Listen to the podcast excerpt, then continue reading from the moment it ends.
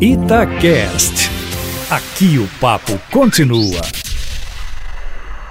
Teve um terremoto no nordeste do Irã nesse fim de semana, 5,8 na escala Richter. Mas terremoto maior para o Irã foi a morte do número 2 no poder, esse general uh, Qassim uh, Soleiman. Ele há décadas vinha preparando o Hezbollah, por exemplo, é um, é um estado dentro do estado do Líbano. Estava crescendo uh, o movimento xiita no Iraque, por exemplo, para se tornar um estado dentro do estado, já é um estado dentro do estado da Síria, o Iêmen a mesma coisa, né? atacaram a principal refinaria uh, e campos de petróleo na Arábia Saudita, atacaram petroleiros, atacaram a embaixada dos Estados Unidos, aí os americanos perderam a paciência. Já por algumas vezes estavam com o dedo no gatilho para liquidar com esse é, Suleiman, que não é general das Forças Armadas regulares, ele é general da Força Revolucionária, né, uma espécie assim de, de milícia oficial, mas é o número dois.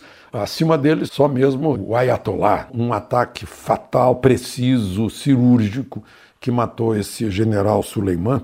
O, o Brasil, claro, não vai se meter nisso é, militarmente e diplomaticamente emitiu uma nota falando sobre terrorismo mundial, né, que apoia a luta contra o terrorismo.